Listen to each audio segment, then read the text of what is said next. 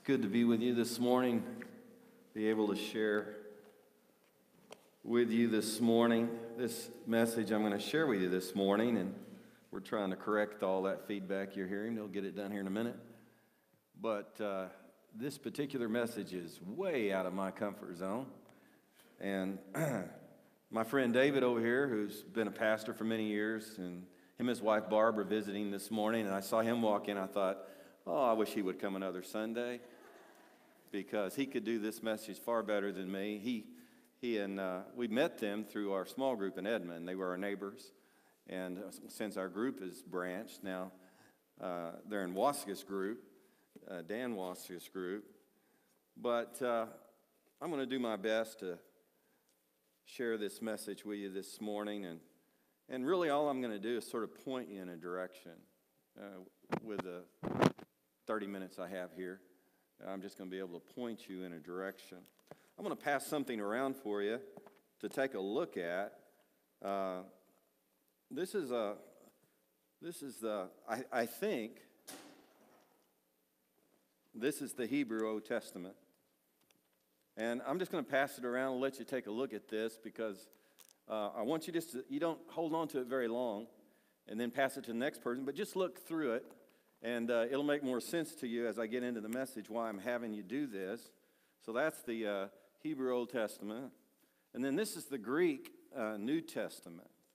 And so uh, the Old Testament was originally written in Hebrew, and, and uh, Hebrew or Aramaic, really not sure, but, and then here's the New Testament in Greek, which is uh, we're pretty sure that the original was written in Greek. And so just want you to they'll pass it through the auditorium. When you get back to the back, bring it down, and you'll, you'll understand while I'm doing that uh, during the course of the message. Well, the title of this new series is Intellectual Honesty. And, you know, everything begins with definitions. And if we're not on the same page when it comes to definitions, we, we're not going to end up, you know, really agreeing on anything. And so I want to help you understand here at the beginning what intellectual honesty is. First of all, intellectual honesty is it's something that's very important to us as far as character is concerned. It's a virtue and it's a method of problem solving is what intellectual honesty is.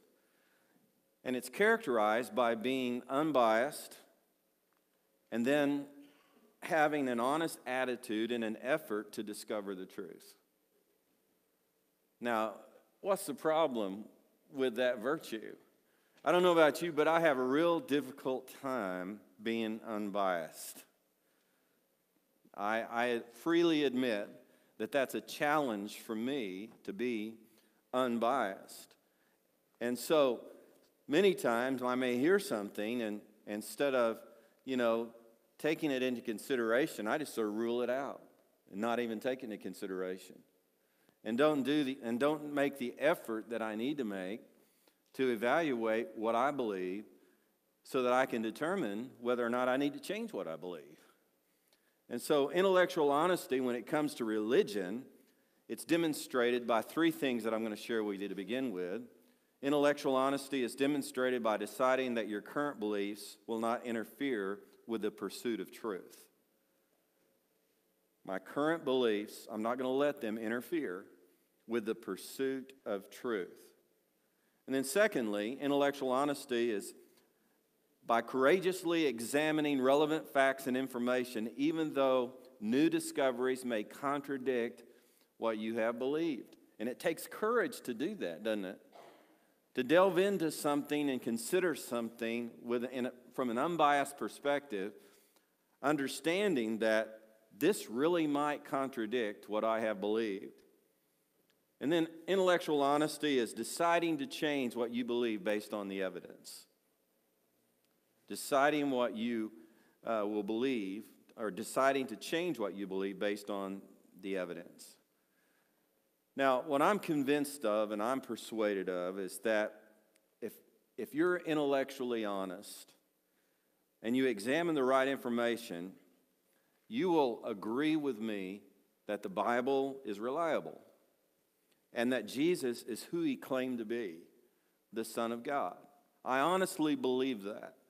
If you will be intellectually honest, I believe you will come to that conclusion. Now, you may not receive Jesus as your personal Savior, Savior and Lord. Certainly, that's the work of the Holy Spirit, and you agreeing with His work.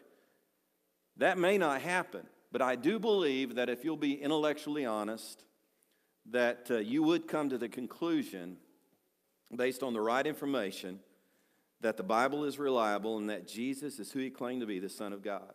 And so that's the way I want to start this series moving forward here for all of our speakers that'll be speaking through the month of April. I just want to challenge you to be intellectually honest. Now, that's very difficult in the world that we live in. Uh, do you know any politicians that are intellectually honest? I mean, sometimes you just wonder how in the world people come up with the conclusions they reach based upon the information. You might think, well, they just don't have the right information. Well, the truth is, maybe they're not courageous enough to pursue the right information. And they're going to allow their current belief system to keep them from courageously pursuing the right information. And so it's very challenging in the society that we we live in to be intellectually honest. Now, I want to give you a couple of disclaimers at the start of this series. Uh, first of all, I'm not going to be able to give you enough information in the next few minutes uh, to answer all your questions and resolve every intellectual problem you might have on the question is, is the Bible reliable? I won't be able to do that you're going to have to do your own homework in order to come up with more information. So I'm not definitely not skilled enough in a short a period of time in order to think that I'm going to persuade you to change what you believe. But one good book that helped me a long time ago was a book written by Josh McDowell called Evidence That Demands a Verdict. And so, if you're interested in pursuing more information about what I'm talking to you today, that would be a good starting place. Evidence that demands a verdict by Josh McDowell. My second disclaimer is I'm not going to be able to perform a miraculous sign to convince you that what I believe about God is what you should believe. Now, I, I, I wish I could promise that, that I would be able to do that. Now, God still performs miraculous signs, that's what I believe but I'm not going to be able to whip one out and convince you that uh, the Bible is reliable by something that I'm going to be able to do today. As far as I know, that's not going to happen. And so I want to give that disclaimer as well. I wish I could do that. So, what we're going to try to do in this series is I'm going to try to persuade you, and what others are going to try to do is pers- persuade you that what we believe about the Bible and about God is the truth based upon circumstantial evidence. Now, circumstantial evidence in law is evidence not drawn from direct observation of an event. And so when we talk about the Bible, there's no one here that we could point to, other than the Holy Spirit of God, that directly observed the events that are in the Bible. Circumstantial evidence in a trial is evidence that does not come directly from an eyewitness or a participant. To obtain circumstantial evidence, we must have the right information and right logic to remove any reasonable doubt. And then, based upon circumstantial evidence, we can make a decision beyond reasonable doubt. Uh, an, example, example of circumstantial evidence is DNA evidence, which really didn't exist very much, I guess, early in my lifetime, and now it's the rave as far as reaching conclusions about who's guilty of various crimes, DNA evidence. But that's an that's a uh, that's a uh, example of circumstantial evidence. People can be convicted for murder even when there are no eyewitnesses if there's DNA evidence, circumstantial evidence. People are being released from prison after being convicted for murder when new DNA evidence has been discovered that proves that they were not the killer. and they did not commit the crime, but someone else did based upon DNA evidence. What we want to do is give you circumstantial evidence that the Bible is reliable this morning and that Jesus is God moving forward. We believe that this evidence is enough to demand a verdict on your part. I believe that if you're intellectually honest, that you will conclude beyond a reasonable doubt that the Bible is true and Jesus is God based upon the weight of the circumstantial evidence that you're not just going to hear today, but what you're going to hear over the next four weeks. And so today we start with answering the question Is the Bible reliable? And as we, we start that uh, particular subject, I remember after I became a, a, a Christian, uh, if you would ask me that question, I would have said, Well, sure, it's reliable. And you would have said, Well, why is it reliable? I would say, Well, I don't know why the Bible's reliable. I wouldn't have a clue. But I believe it's reliable. And maybe my answer would have been because I've read it and it says it's reliable. You know, it wasn't long after I became a Christian that someone shared with me 2 Timothy chapter 3 and verse 16 all scripture is inspired by God and it's profitable for teaching, reproof, correction, training in righteousness that the man of God may be adequate, equipped for every good work. And so that verse was shared with me, and if you said, is the Bible reliable? I would have said, well, yeah, it's reliable. Look at 2 Timothy 3.16. Well, what that is called is, is basically cyclical, cyclical logic, where I'm actually using the source that I'm trying to prove reliable to convince you that it's reliable. And I, and I understand that. That is a good thing for me as a believer to know that this is what the Bible says about its own reliability. But you know, for those who don't believe, that's not a good answer to them as far as why is the Bible reliable. You know, our knowledge of history comes from stories preserved in literature. And I want you to get the bigger picture as we start here about how that history has been passed down to us. Going back hundreds and even thousands of years, how has history been passed down to us? Well, before there was written literature, there was just oral tradition. In other words, thousands of years ago, when someone wanted to pass their history on to their families, or they wanted to pass the history of a people group on to the next generation, how did they do it? Well, there was only one way to do it. Thousands of years ago, they told oral stories, and people learned the oral stories, and the oral stories just got passed down from one generation to another generation. Writing didn't actually come into uh, history until around 3000 or so BC. And so all of the history before 3000 BC was primarily being carried down from oral tradition. And then writing began. And when writing began, primarily the way writing was done, if you wanted someone to know through writing what you were talking about, you just drew a picture of it. Now, can you imagine how long it would write a book drawing pictures? You know? But really, the first writing, that's what took place. People started drawing, you know, images in order to try to communicate through writing the story they wanted to tell. Well, then things developed and uh, before you know it, uh, different people groups in different ancient civilizations began to develop their own systems of writing. And that's where you started to get written literature and history being recorded in writing going back 3,000 years. Now, ancient history as a term refers to the collection of past events in history from the beginning of writing and recorded human history in the 3000 to 5 BC to 500 AD period. So when I say ancient history, I'm going back to 3000 BC, and I'm talking about the time period of 3000 BC to uh, 500 AD. And remember now, we're talking about the history of many different ancient civilizations. Okay, and there was no internet, there wasn't any computer, there wasn't any printing presses. You know, and so many of these ancient civilizations were isolated from one another.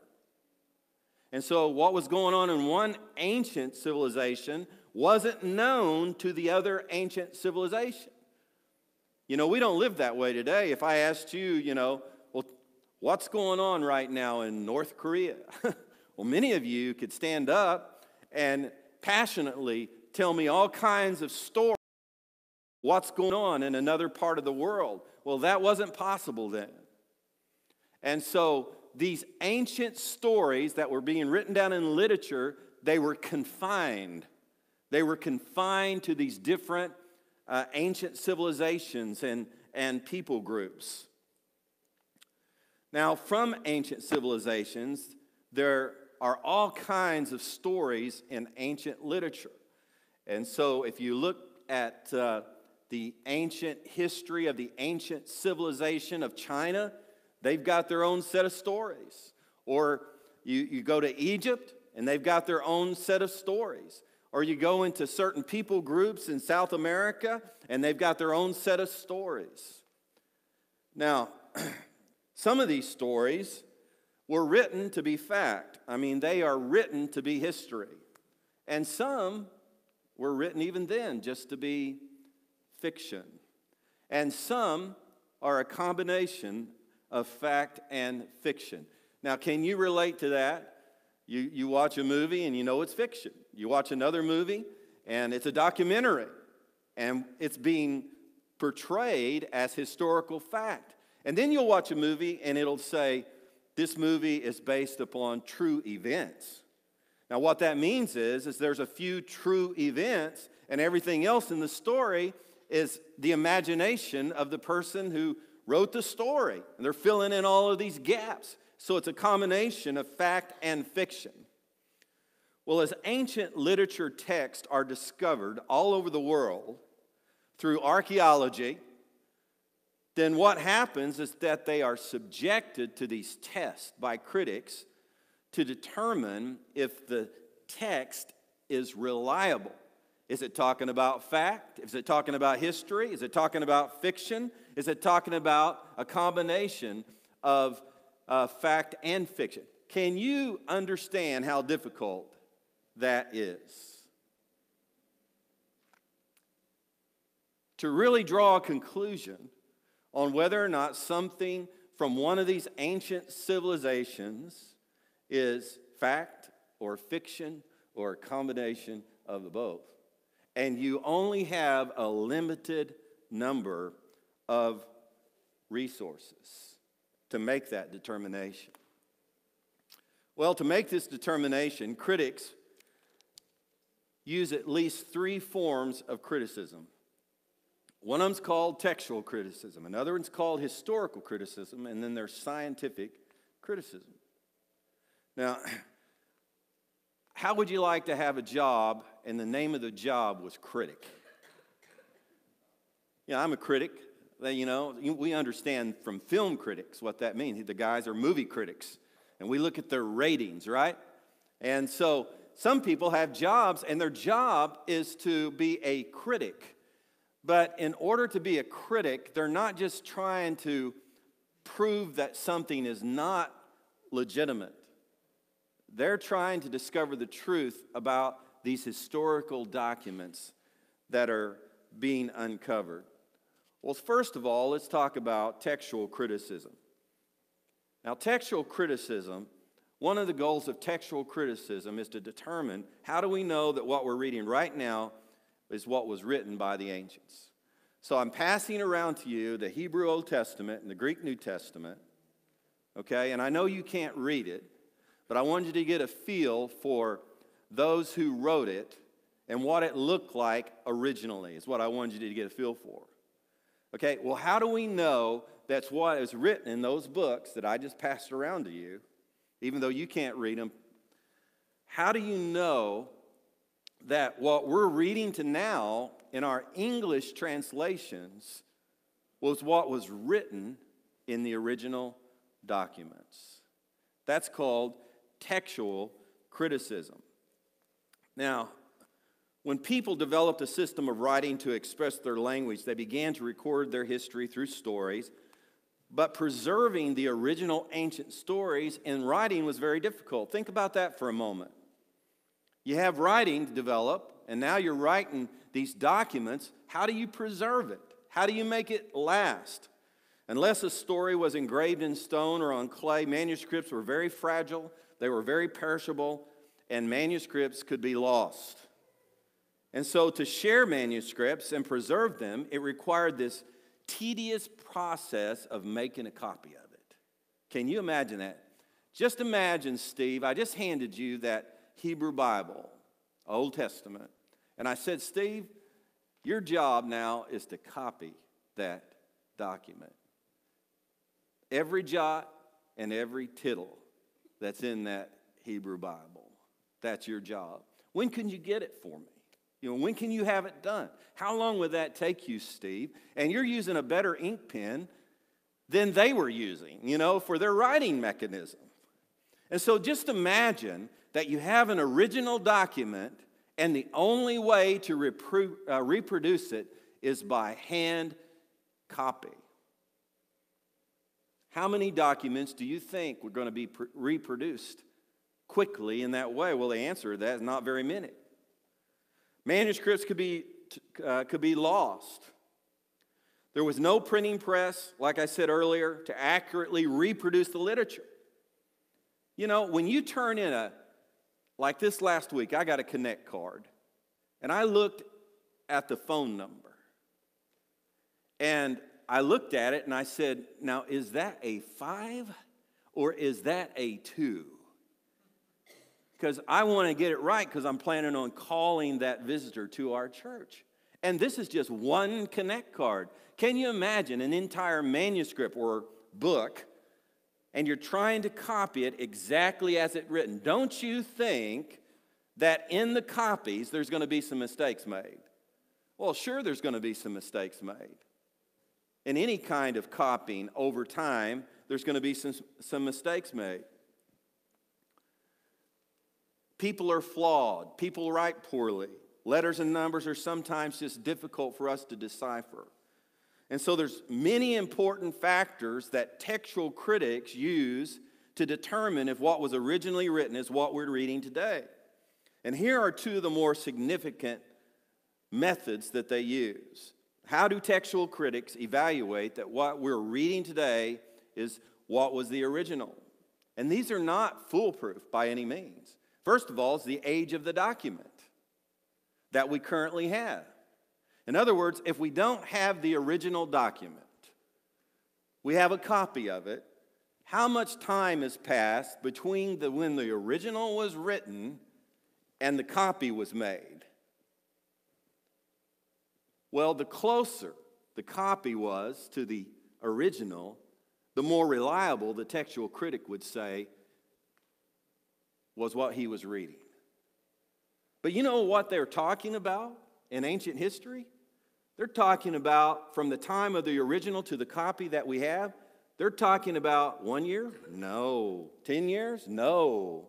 A hundred years? No. We're talking about hundreds of years from the copy that have been discovered from the original document.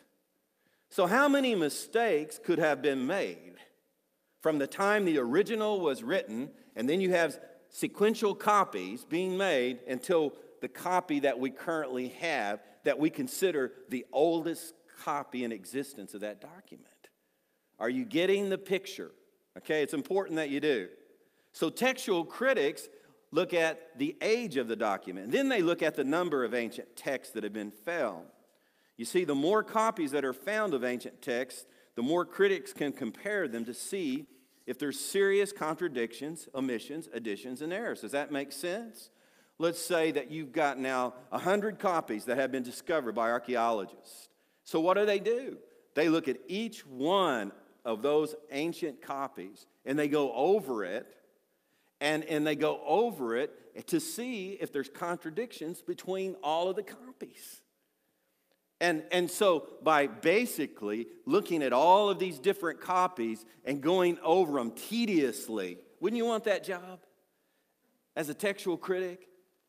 They go, I think this is as close as it can be to what the original guy wrote. That's how they come to that conclusion based upon the numbers of copies. Well, how is uh, the current Bible that we read today to be viewed based on textual criticism? First of all, the age of the biblical text.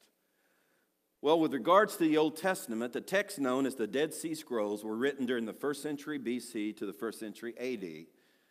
I'm talking about within a 200 year period here, okay? That's the way these guys talk when they're talking about ancient history. And they don't consider that to be a long time. I consider that to be forever. And so what we have is the Dead Sea Scrolls are the oldest text, and they're all copies from the original text. And so those Dead Sea Scrolls, how if we if they were written in the first century BC to the first century AD, how many years are they away from the original? Well, Moses lived in 1500 BC, right? And he wrote, according to our Bibles, the first five books of the Old Testament. And they considered that to be close as far as the age of the document from the Dead Sea Scrolls. That's pretty good when it's compared to other ancient documents. They go, it's, that's probably reliable. They consider that many years to be reliable on the age of the text. Now, with regards to the New Testament, they also consider it to be reliable because the ancient New Testament texts that we have have been discovered were written as early as the second century AD. And so that's like, oh, wow, that's between 100 and 200 years from the time the original letters were written, like by Matthew, Mark, Luke, and John, and the Gospels. Here we have these copies that go back that far. What about the number of biblical texts? Well, in the case of the Old Testament, using only the Dead Sea Scrolls, get this, there is a collection of 800 to 900 documents in that one collection. You want to compare that to other ancient documents and the copies and fragments of it, it just blows them all out of the water. And that's why the discovery of the Dead Sea Scrolls was such a tremendous thing. In fact, in the Dead Sea Scrolls, there's over 50,000 individual pieces in all, and they're still trying to decipher them. In case of the New Testament, we have thousands of complete manuscripts and multiple thousands more fragments available. There are more than 5,000 copies of the entire New Testament or extensive portions of it. In addition, we have several thousand more fragments or smaller portions of the New Testament. Now, if you want to compare that to some other historical documents, maybe you're familiar with Homer's Iliad. Well, that's considered to be a reliable document, even though it's, it's a fictional book. It's, it's a reliable document. The textual critics feel like that what we're reading now was what he wrote. You know how many copies they have? Well, there's only 700 copies. So you have 5,000 copies of the New Testament, you have 700 copies of the Iliad. There's only a handful of copies of any one work of Aristotle, but textual critics believe that what we're reading now of Aristotle is what was written in the original. So the Old Testament and New Testament pass the test of textual criticism with regards to the age and number of texts that have been discovered. And textual critics are confident that what we're reading today is very close to the original, except for minor errors that do not have any major effect on the stories or the content. So if there are some errors, what they're saying there is, yeah, the copyist made some errors. And as Christians, what we believe is that the Bible is inerrant in its original writing. I, I don't believe that all the people who copied it have done it perfectly. But what we read today, we do believe that it is very, very close to the original writings that were given. Now, the second way it's the truth is determined is whether the Bible is reliable is historical criticism. You know, this one too is, is amazing to me. Two of us can watch the same event and have different perspective on what just happened. Isn't that the truth? And so, just because I write down what I witnessed does not make it history. I may have the wrong perspective. You may have the right perspective, and we witness the same event. The goal of historical criticism is to collaborate the accuracy of the ancient stories. If one author writes an account, are there other authors that collaborate and say the same thing? Now, this in modern history because there's so many authors writing books that cover the same events. In other words, if Jesus doesn't return for many, many years, and people are looking back on this time period, the historical critics are going to have a lot to work with because there's going to be authors all over the place that have written about World War II, for example. And if they're wanting to get the facts right years from now, do a new documentary, they'll have a lot of resources to draw from. Ancient historical critics feel fortunate if they have one complete text from just one author for an ancient time period. Now, one of the remarkable things about the Jews is like they were ahead of their time in lots of different ways, and this is one of them. The Bible was written by Jews, uh, probably with the exception of Luke, who was a Gentile who wrote the Gospel of Luke in the New Testament. And uh, I believe that was ordained by God, that he was one of those gospel writers. But the Bible was written by Jews, and it's loaded with historical information. The Bible is just full of historical information. There are incredible lists of genealogies. For example, here's a list of genealogy. You, you know, you have, you have all of these generations from Jesus back to Abraham. And in fact, you have in one gospel account the genealogy of Jesus back to Adam. Now, who would do that? There's not another book like that that contains that kind of genealogy. You know, I can trace my family tree back seven generations to where my, you know, that grandfather, who was Jacob the first, by the way, came over here from Switzerland. And then that's it. You know, who could preserve this and put it in a book? Well, the Jews did. They did. And so you have these incredible genealogies. And here's from Jesus to Adam, put it up there. There's Jesus to Adam. It's in the Bible, a genealogy like that. The family tree of Jesus is listed all the way back to, to Adam. And then you have all of these time periods that are mentioned in the Bible. And, and based on those time periods, we can create timelines. Do you understand how incredible that is when it comes to ancient history? That there is a ancient history book that has genealogies and then all of these time periods. And then you have all of these stories, and in the stories, they specifically identify the names of the people and who their fathers were. It's like, we want you to know this is not fiction, you know? So here's all of this history.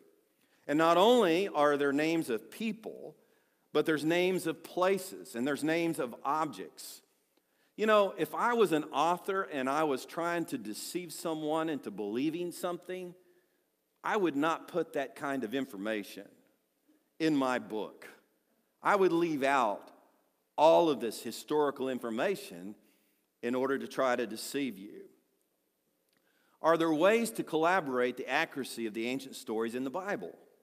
If one author writes an account, are there other authors that recorded the same stories? Now, here we go back to the Jews again, where they were really ahead of themselves and head of civilization in general in this way. One of the most interesting things about the Bible, that Old Testament I just passed around that was in Hebrew, and that New Testament that was in Greek, is that we call it one book, but in reality it's 66 books and 40 40 different authors of that one book. there's only one author of the Book of Mormon. There's only one author of the Quran. But for the Bible, there's 40 different authors that make up, that wrote these 66 books. And it's interesting, Jesus is the founder of our faith, and he didn't write anything. Do you know how unusual that is that the founder of the faith would not write anything? Other people had to record what he wrote. That sure didn't happen to Joseph Smith, and it didn't happen to Muhammad. They wrote their stuff. The Bible is a book that contains 66 books of 40 different authors, and the books were collected and made into one book through a process that's called canonization. Now, one of the reasons for canonization is here's where the Jews were ahead of their time again is they understood, the Jews understood that in order to collaborate stories, you needed different authors. Isn't that incredible? And so, what they did is they brought together the authors, 40 of them. And basically, you have the same message from Genesis all the way through to Revelation. All of these different authors from ancient history Remember ancient history, 3000 BC to 500 AD? Collaborating, these events happened. So you have all of these witnesses. Basically, in the Bible, you have 40 witnesses to the events that are in the Bible. You read the Gospels. Why is there four Gospels? You ever thought about that? It's the same reason. Let's, let's have four authors that collaborate on the same information not just one author. Where do you find that in any other ancient civilization? You don't find it. You find it in the Bible. And like I said, one of those gospel writers was a Gentile. He wasn't a Jew. His name was Luke, and he was probably the best historian of them all. So the Jews were one of the first people groups, and perhaps the only people group, that understood the importance of the collaboration by various authors to historical criticism.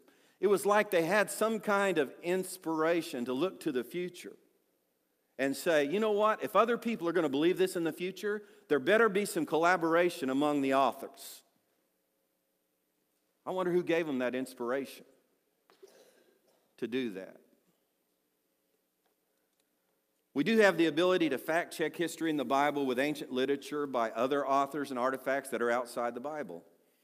For example, the earliest non Christian testimony to Jesus' existence is that of the Jewish historian Flavius Josephus, who wrote in AD 37 to 100. He wasn't a Christian, but there's no question when you read his historical writings that he did not say that Jesus was a myth. He did not deny the existence of Jesus.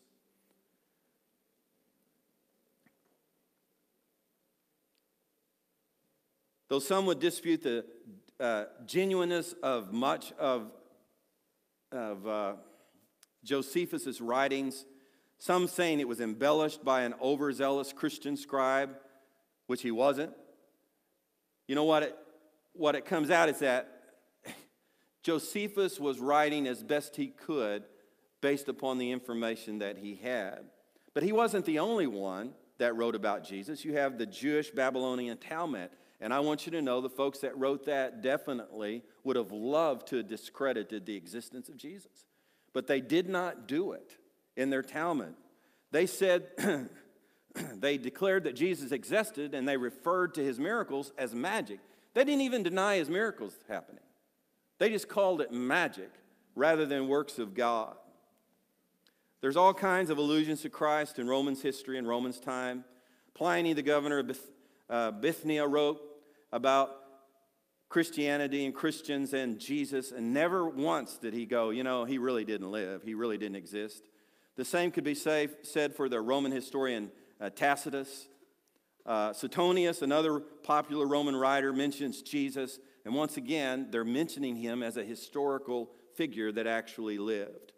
You know, when the Apostle Paul was trying to persuade King Agrippa to believe upon Jesus in Acts 26 26, He said this For the king before whom I also speak freely knows these things, for I am convinced that none of these things escapes his attention. Isn't that incredible that he would say this to King Agrippa? None of these things have escaped your attention. In other words, he goes on to say, This was not done in a corner, it was not done in secret. Uh, Jesus wasn't going around with a few people doing what he did, he did what he did in front of everybody. It wasn't done in a corner.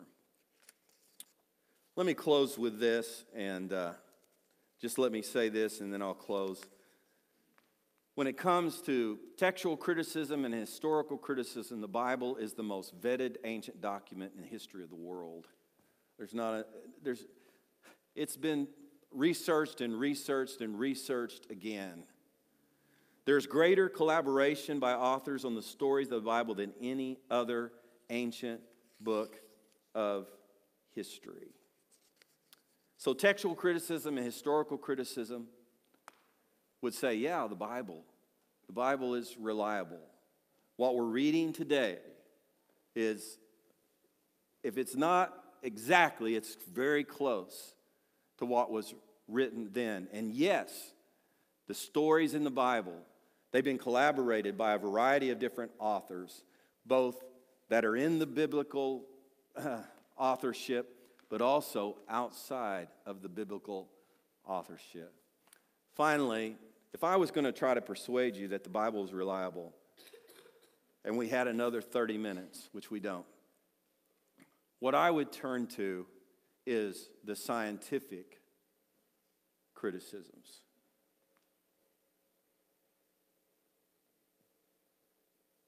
And let me just leave you with this. You know, scientific criticism it means this is that you evaluate, say, a story in the Bible with your understanding of the rules of nature, the laws of nature. And if the story and the events that happen in the story were not in harmony with the laws of nature, then your conclusion would be that this must be fiction. It didn't really happen because it violates the laws of nature. Well, scientific measurement is based upon experimentation and observation. In other words, the way scientists come to conclude that this must be a law is by experimenting and then observation. Well, obviously, scientists cannot reproduce, they cannot reproduce the events that happened in the Bible. So, how do you do experiments? How, how do you observe it? Well, what God did, I believe, what God did was He left one miracle that for future generations, every generation, even scientists, by experiment and observation, could say, that's reliable. And do you know what it is? prophecy. Prophecy. Prophecy. What, how do you explain all of these prophecies in the Bible that were fulfilled? In other words, the experiment is, is you go and you read the prophecies like a good scientist should, and then you go and you observe where the prophecies were fulfilled. And based upon scientific reasoning, you say, How do I explain that? You know, a lot of times scientists will discover something and they know that it's, it's reliable because every time they do the experiment, it happens. But they don't understand why. Well, that's what you have when it comes to prophecy. You look at the prophecies of the Bible. We often say around here there's 2,500 prophecies in the Bible, and over 2,000 of those prophecies have been fulfilled. Many of them were prophecies about the nation of Israel, and there's a whole list of those. There's over 300 prophecies about the Messiah that were fulfilled in the life of Jesus. So, how in the world do you explain with a logical mind? How do you explain away the fact that these prophecies were given at a particular period of time, many times hundreds of years before the event was fulfilled? But then it was fulfilled.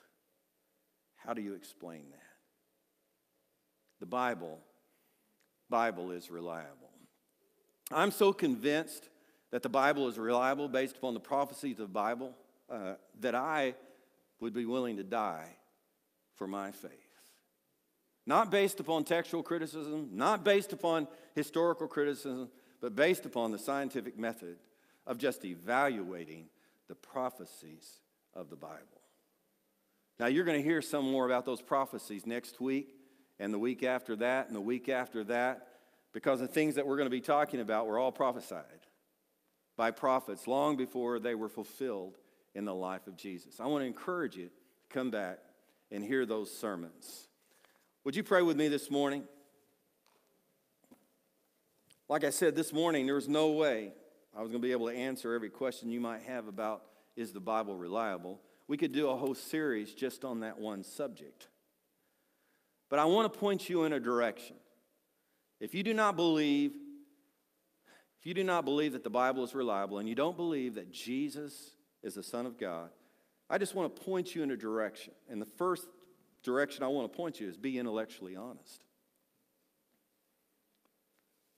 Don't let what you currently believe deter you from changing you, changing what you believe based upon new information. And then be courageous.